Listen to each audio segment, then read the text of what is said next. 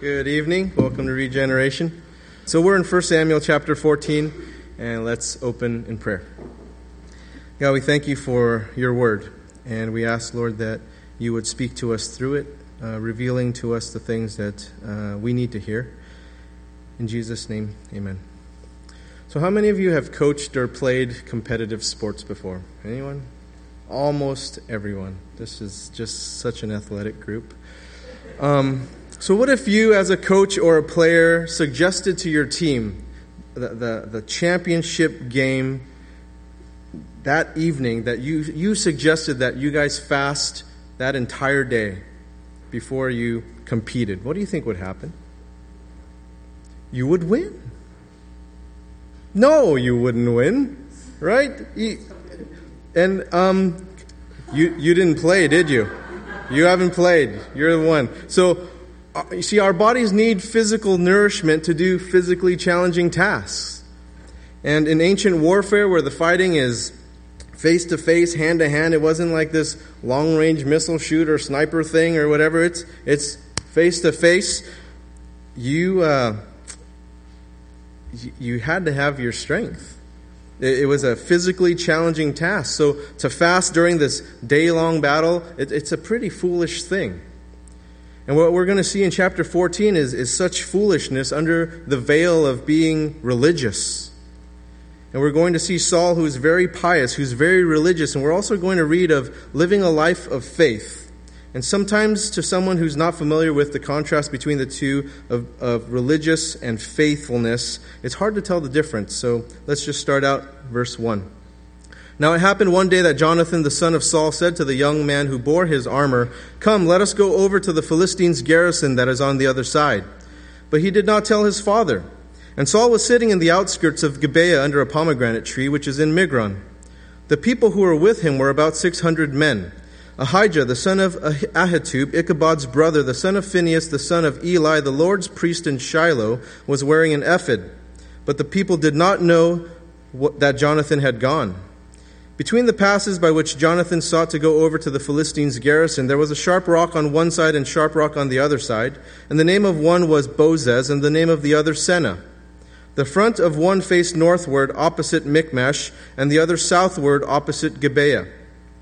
So we get this picture of whom Jonathan was, and you can see that he's this fearless, take charge kind of guy, someone who didn't tell his father where he was going because he was probably worried that his father would stop him. And what is Saul doing at this time?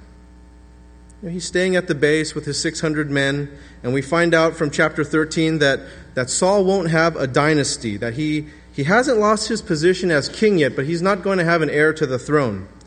But here we find him with his troops, and Jonathan, Jonathan is moving out to check out the enemy. And did you notice that Saul has a priest with him in verse 3? A priest who is not Samuel. And the priest is Ahijah who is of a rejected line of priests. And he's, he's of the line of Eli. And according to 1 Samuel chapter 2, verses 30 through 36, God would wipe out that line of priests because of their unfaithfulness and the abuses from Eli's sons, Hophni and Phinehas.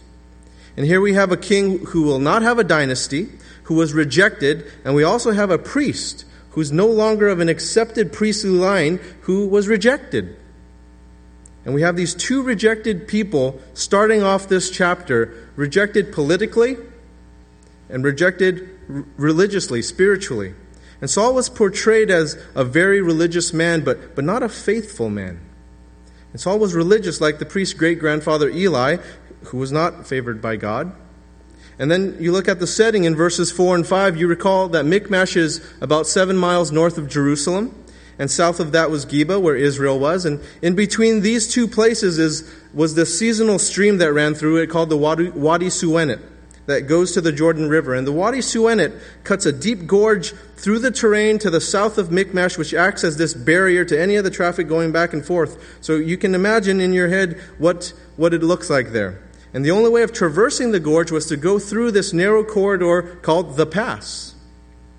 And these steep cliffs, they rose up on each side of the corridor, and Michmash was on the north side of the wadi, and Geba was on the southern cliff. And, and the cliff on the side of Michmash was called Bozez, which means glistening or slippery.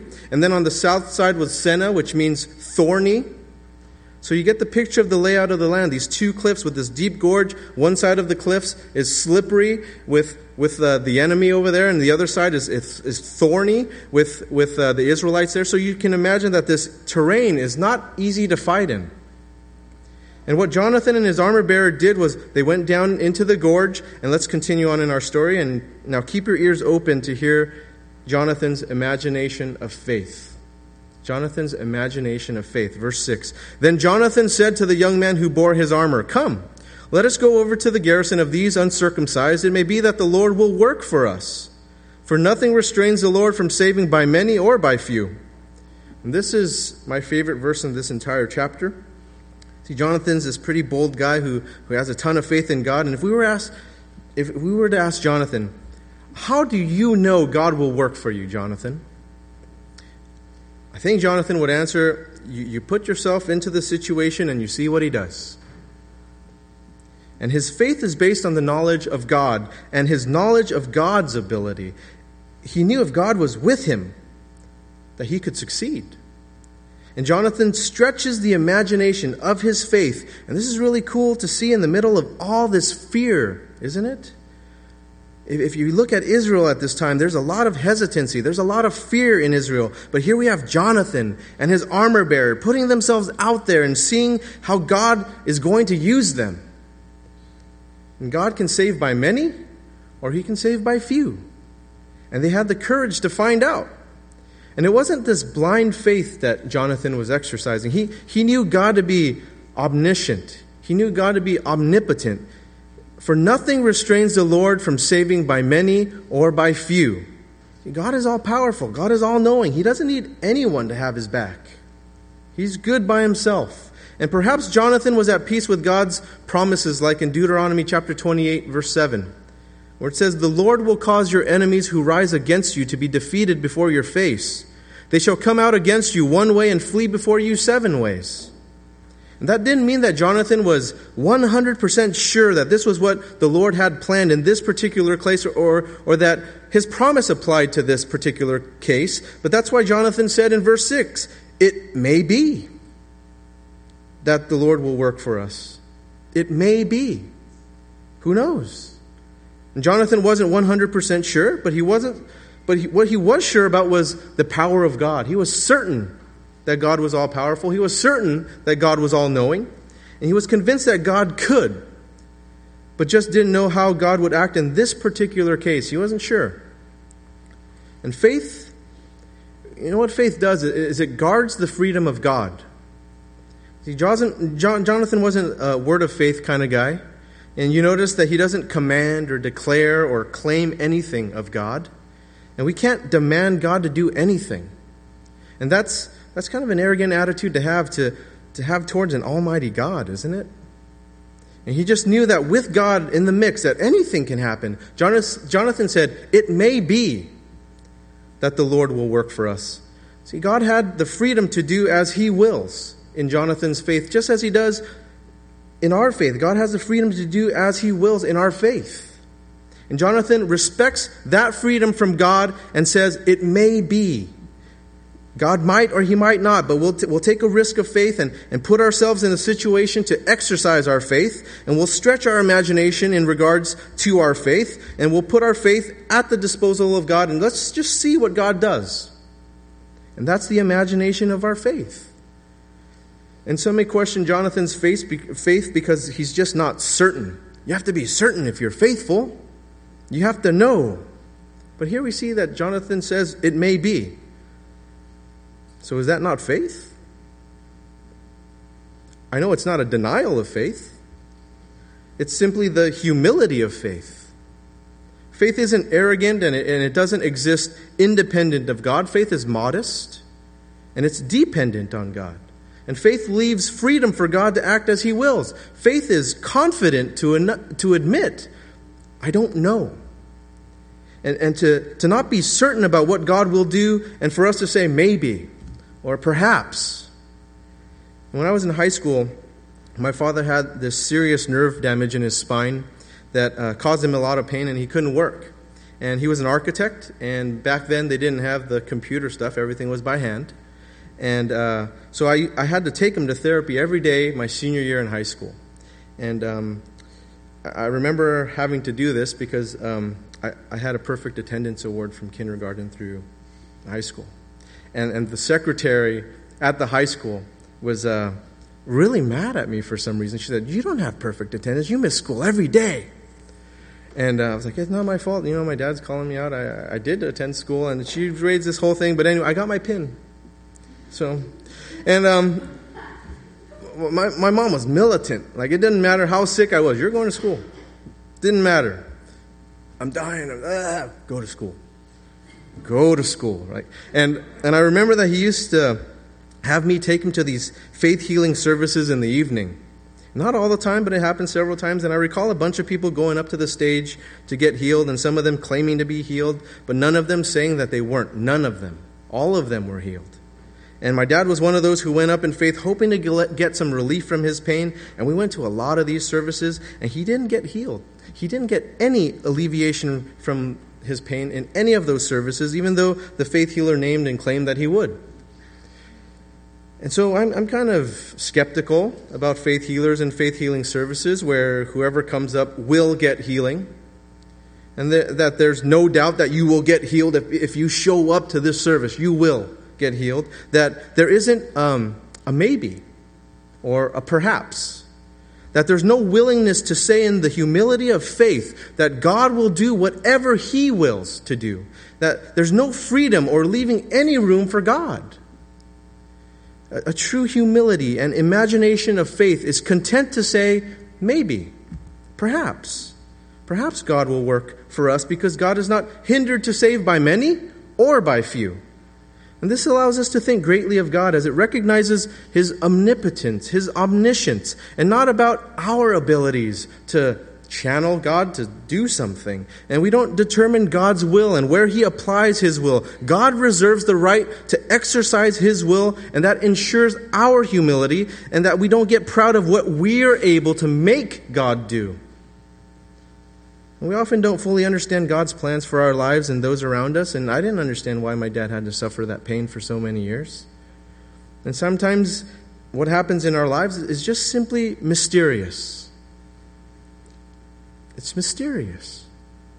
But may we recognize Jonathan's imagination of faith and that we think big regarding our faith while respecting God's freedom to do His will, recognizing His omniscience, recognizing His omnipotence. And I'm not saying that God doesn't heal in those healing services. I'm not saying that. Some of those might have been legitimate.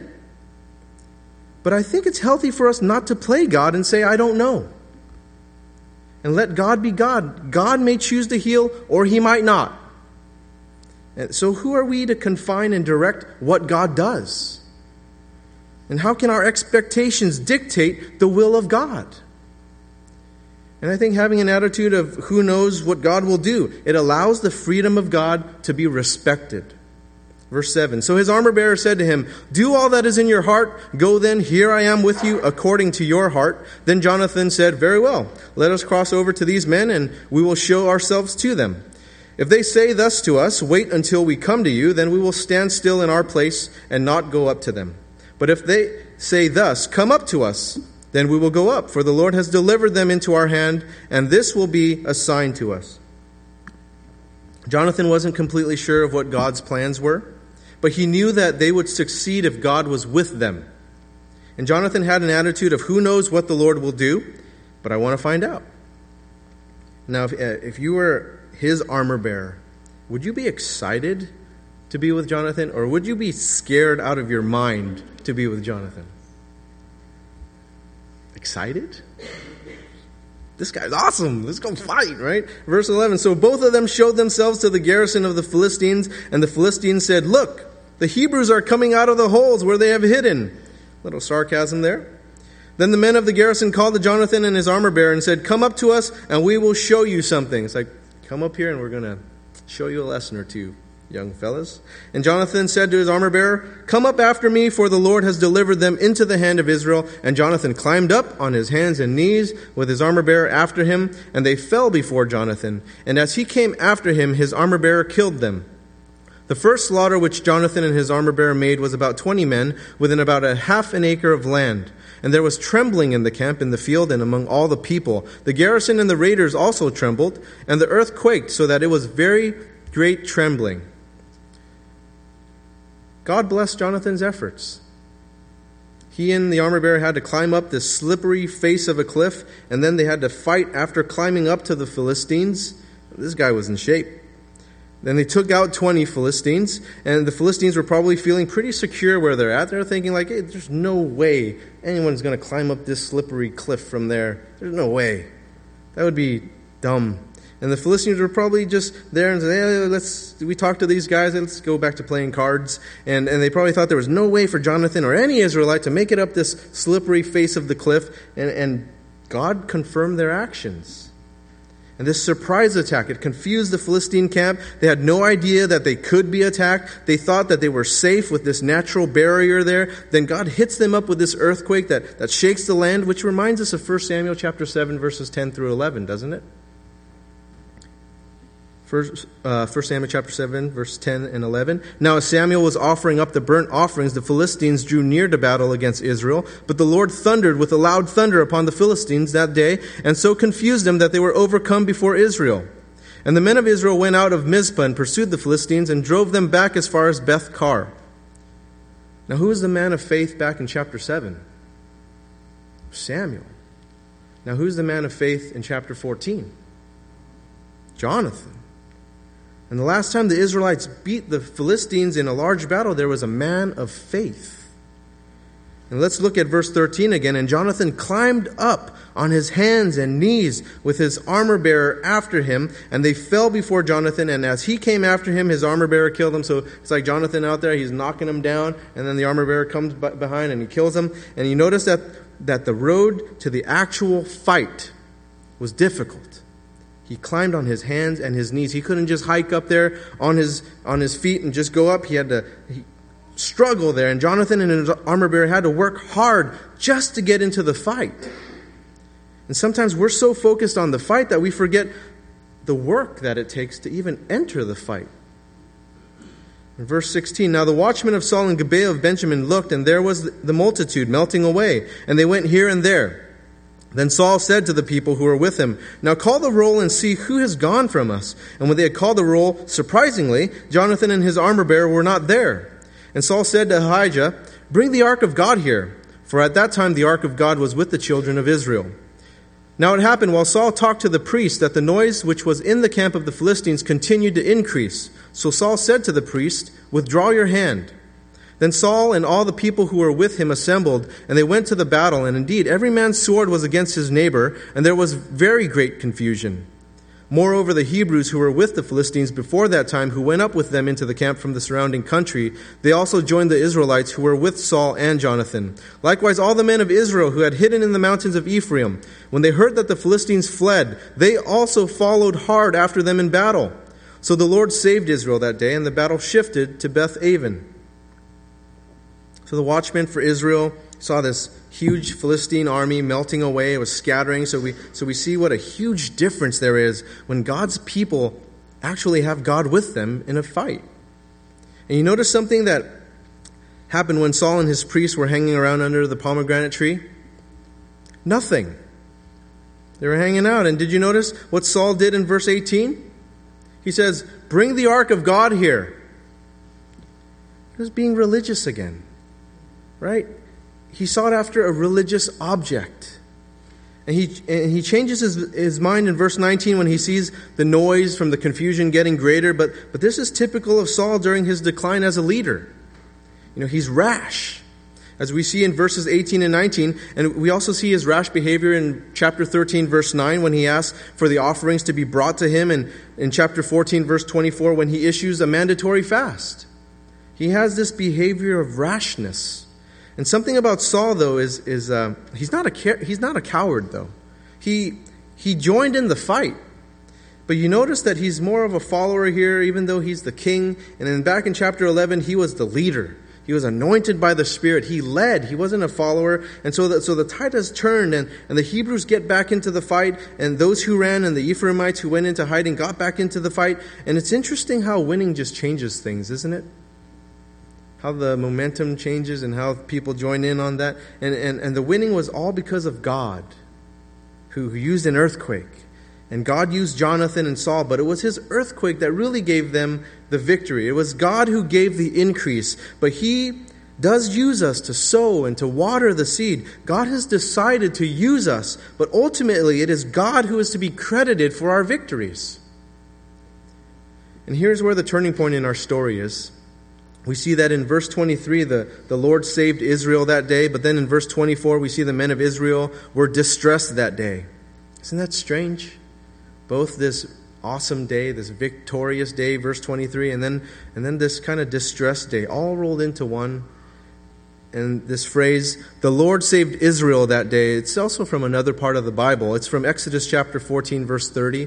It's the same summary phrase after God delivered Israel from the Egyptians at the Red Sea, and God gave them this huge deliverance once again. And God fulfilled his promise that he made in 1 Samuel chapter 9 verse 16 to deliver Israel from the Philistines through Saul. And God keeps his promises even though his servants fail. God keeps his promises. And we, we see the downfall of Saul, yet God is so faithful. He doesn't break his promises, and he brings about victory over Israel's enemies.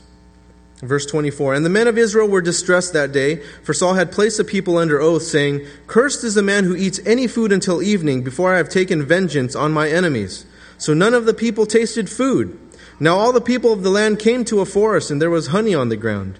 And when the people had come into the woods, there was honey dripping, but no one would put his hand to his mouth, for the people feared the oath.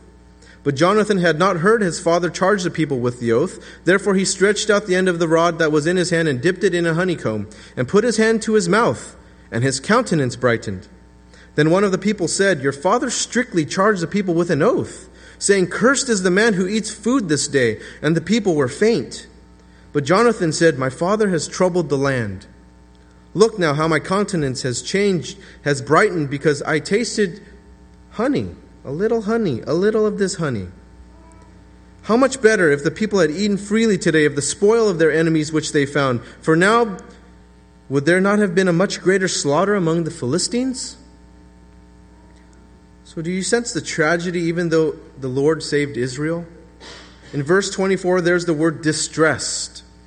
And it's the same Hebrew word in Exodus chapter 3, verse 7, where it was used to describe those Egyptian taskmasters who oppressed, who pressed, who drove, who exacted, who, who exerted demanding pressure on the Israelites who were their slaves. It's the same word. It's describing an oppressor, it's describing a tyrant. And they just had this victory where God delivered them, yet they were distressed. Why is that so? Because Saul got religious again. He puts the entire military under a fast by placing them under this oath, and he seems to want to personalize the whole deal because he wants revenge. Chapter 14, verse 24 Cursed is the man who eats any food until evening before I have taken vengeance on my enemies. The people couldn't eat until he had his vengeance, which was foolish because the soldiers didn't have a way to nourish their bodies to continue on fighting. And the battle had entered the forest where there was honey on honeycombs and it was dripping on the floor and it was ready for people to eat, but all they could do was just stare at it. Ah. Right? And and they just stare, and, except for Jonathan, who didn't know right, that his dad made this oath that the military took. And, and back in this time, people were greatly afraid of oaths. So, so they listened. They did as they were told. They didn't eat. Saul was God's anointed, and he put the entire military under oath before God, and we're told that the people were afraid in verse 26. But Jonathan wasn't there to hear it. And he was actually troubled for the nation. The soldiers were, were tired after their victory, and now they, they can't really even finish off the fight because they're, they're famished. They, they, they had the Philistines on the run. All the momentum was going that way, but then it just stopped because they had to take this oath of fasting, religiosity. And they were in the position to capitalize on this circumstance, but now they have to fast. Verse 31 Now they had driven back the Philistines that day from Michmash to Ajalon, so the people were very faint. And the people rushed on the spoil and took sheep, oxen, and calves and slaughtered them on the ground, and the people ate them with the blood. Then they told Saul, saying, Look, the people are sinning against the Lord by eating with the blood. So he said, You have dealt treacherously. Roll a large stone to me this day. Then Saul said, Disperse yourselves among the people and say to them, Bring me here every man's ox and every man's sheep. Slaughter them here and eat. And do not sin against the Lord by eating with the blood. So every one of the people brought his ox with him that night and slaughtered it there. Then Saul built an altar to the Lord. This was the first altar that he built to the Lord. The soldiers were famished. They ate meat without properly draining the blood. It wasn't kosher, which was just a religious taboo, religious no no. So you see how, how Saul's foolish oath led the people to an offense. And there was a respect for blood that, that people had ingrained in their minds, and people had this understanding because the blood was the fluid of life and it belonged to God. And you can look at Genesis chapter 9, verse 4. But you shall not eat flesh with it life, that is, its blood. Leviticus chapter 17, verse 11. For the life of the flesh is in the blood, and I have given it to you upon the altar to make atonement for your souls, for it is the blood that makes atonement for the soul. Deuteronomy chapter 12, verse 23 Only be sure that you do not eat the blood, for the blood is the life. You may not eat the life with the meat. So this was a serious sin against the commandment that God had given, as opposed to the oath that Saul gave that was not of the Lord. And do you see that Saul's religious burden, what it actually did? It led the people to truly sin against what God wanted. His religiosity caused them to sin. And have any of you ever experienced something like this where someone's misguided religious fervor hurt people more than it helped them to be pleasing to God? And Saul, Saul did see the problem his oath caused. He's a very religious man, very pious man, and he takes the rules of religion really seriously. So he brings back a rock so that the animals can be slaughtered on it and so that the blood can be properly drained and the people can properly eat. Verse 36 Now Saul said, Let us go down after the Philistines by night and plunder them until the morning light, and let us not leave a man of them. And they said, Do whatever seems good to you. Then the priest said, Let us draw near to God here. So Saul asked counsel of God, Shall I go down after the Philistines? Will you deliver them into the hand of Israel? But he did not answer him that day. We see that the people are, are, are still willing to follow Saul. And we see that Saul wanted to do more religious activities. We see that the priest tries to get into the action, and maybe the priest with him wanted to continue where he was called off in verse 19 when Saul told him to withdraw his hand, or maybe he just wanted something to do because he was just kind of hanging out. Like, what do I do? I'm a priest. Like, I'm supposed to be involved here, and I'm not doing anything. Who knows? Uh, but we do know that God gave the victory without any priestly involvement. So the reason why this guy is there is because Saul's just religious and he feels the need for a priest, even though it was apparent that the priest was not used by God at all for the victory. And the priest, the, the, the prophet he should have used was Samuel that left a long time ago because he didn't listen to what God commanded him to do. And Saul, Saul seems hesitant to act without a priest. And he seemed bound by his religious ways.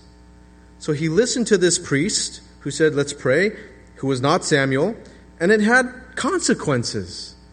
They lost more momentum in the battle. Where God provided an earthquake, and so he becomes religious, and he says, uh, fast. And, and they lost more momentum because he says, oh, pray.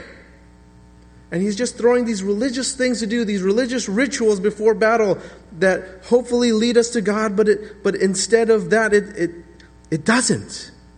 It, it doesn't take the place of God. Those religious rituals might lead us to God, but it doesn't take the place of God. And it was clear that God just wasn't working through this guy. So we see how foolish this oath was, the fast. We see how foolish having that priest was, who was of a rejected priestly line, was. And the solemn oath was violated because Jonathan wasn't there to hear it. It was an innocent mistake. And it caused the people to improperly prepare the meat for eating, which led to God's silence. They sinned. Because of his religiosity. And there was no answer from God when his counsel was sought because an oath was broken and there was this improper butchering. And Saul knew something was wrong. Verse 38 And Saul said, Come over here, all you chiefs of the people, and know and see what this sin was today. For as the Lord lives who saves Israel, though it be in, my, in Jonathan, my son, he shall surely die. But not a man, man among all the people answered him. Then he said to all Israel, You be on one side, and my son Jonathan and I will be on the other side. And the people said to Saul, Do what seems good to you. Therefore Saul said to the Lord God of Israel, Give a perfect lot. So Saul and Jonathan were taken, but the people escaped. And Saul said, Cast lots between my son Jonathan and me. So Jonathan was taken. Then Saul said to Jonathan, Tell me what you have done. And Jonathan told him and said, I only tasted a little honey with the end of the rod that was in my hand, so now I must die. Saul answered, God do so and more also, for you shall surely die, Jonathan. And you notice how Saul has moved from being a strong leader, having strong vision and direction, which the people are willing to follow in verse 36, to this divisive accusation. And the people are willing to follow that too. And leaders, you, you, we can lead in good ways and bad ways, and people are going to follow either one. And Saul has moved from fighting the enemy to fighting his fellow Israelites. He has moved from saving his people to purging his people. And those aren't good signs of good leadership. And it's often easier to purge than to fight, isn't it? A lot of churches, churches are guilty of this purge instead of kind of work it out. Let's hammer it out. And did you notice that Saul likes taking oaths? He made an oath in verse 39, another one in verse 44, and in verse 39 he uses this phrase, as the Lord lives, which is this ancient oath formula. That's how it opens up. And anyway, the lots that were cast from the priest's neck, they were called the, the Urim and the Thummim, and I mentioned that the last time we talked about this a few weeks ago, that, that we don't, much, don't know much about them back then, and after a few weeks we still don't know much about them. And uh, just because the priest had them and they could be used does not mean that God is forced to answer. God can refuse to work in those things. And you recall that that it's, it's what with these lots that, that, that Saul's reign was partly justified before Israel. It was Samuel who used these lots to point out the tribe of Benjamin, to, to point out Saul specifically hiding in the luggage. But it wasn't just the, the lots that legitimized Saul as a king, it was the victory over the Ammonites that truly cemented the legit, le, legitimacy of Saul's reign as a king. In verse 45, but the people said to Saul, Shall Jonathan die who has accomplished this great deliverance of Israel? Certainly not. As the Lord lives, not one hair of his head shall fall to the ground, for he has worked with God this day. So the people rescued Jonathan, and he did not die. Then Saul returned from pursuing the Philistines, and the Philistines went to their own place. And you notice how the people acknowledge that, that Jonathan worked with God this day, right? In verse 45. Now go back, uh, you go back to verse 6 where Jonathan inquires that it may be of the Lord that he will work for us. And the people have acknowledged that the Lord has worked for them through Jonathan. So they're kind of like confirming each other here. And now it's the people people's turn to kind of step up here. And Saul was God's anointed, and he took these three oaths in verses 24, 39, and 44. But now the people override Saul with this, this counter argument of their own, and they actually have better theology. And they knew it was through Jonathan that the victory came. And they had this practical proof of God's blessing, and they, they seemed to have grown tired of Saul's over religiosity when it began creeping over to injustice. And Jonathan made an innocent mistake, and Saul was willing to kill him because of that. And how strange that Saul was willing to kill his own son his own son who helped bring about this victory. And what, what happened to the Saul who had that great victory over the Ammonites in chapter 11, verse 13, and who was so gracious against the people who were against him, those detractors that didn't want him as king? In 1 Samuel chapter 11 verse 13 he says, "Not a man shall be put to death this day, for today the Lord has accomplished salvation in Israel." And the reason Saul gave for forgiving those men was because God rescued Israel. What happened to that guy? Did God not rescue Israel here? Why does he want to kill his son now? And when God's grace is given to us, it should be given to others. And Saul was not willing to forgive Jonathan for an innocent mistake. It wasn't even like those detractors who, who plotted to be against him. This was an innocent mistake, and he was willing to kill him, despite the fact that it was Jonathan's faith that brought that victory. You can see Saul has changed. He's changed. He was really religious, but he's bordering on, bordering on being really ungodly with his religious actions. And he, he has the letter of the law, but he seems to have lost the spirit of the law. And Saul is just unraveling before our eyes, and, and we're seeing this downfall while, while we're seeing the potential greatness of Jonathan. And we see how Jonathan, he would probably actually make a great king. And in 1 Samuel chapter 13, verses 3 through 4, Jonathan was victorious against the Philistines in Geba. While, in, while Saul in 1 Samuel chapter 13, verses 8 through 15, he moves forward and he doesn't take instructions from God. He acts without waiting for Samuel when he was clearly told to wait for Samuel. And he for Samuel to deliver God's word to him and for Samuel to offer the sacrifices, but he does it instead.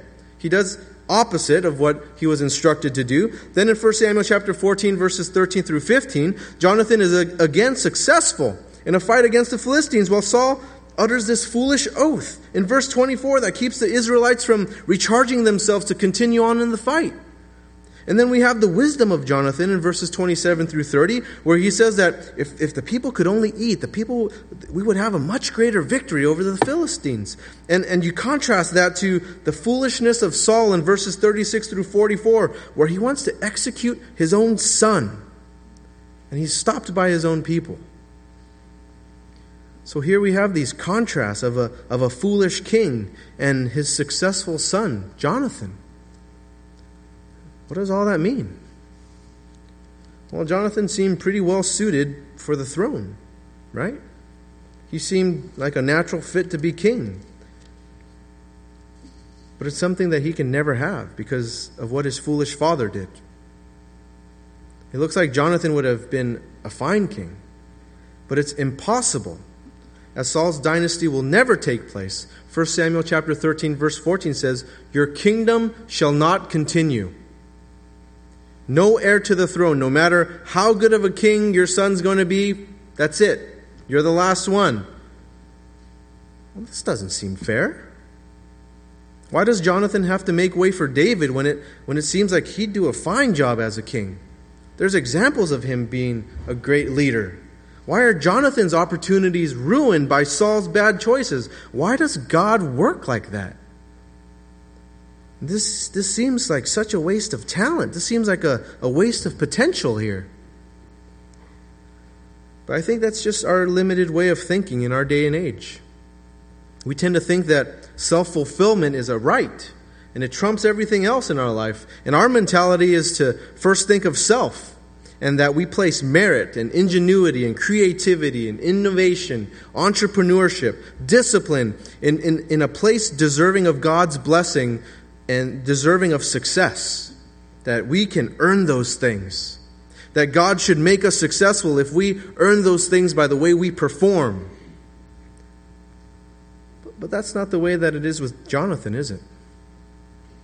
What we have to understand is that the kingdom is not Saul's, nor is the kingdom Jonathan's.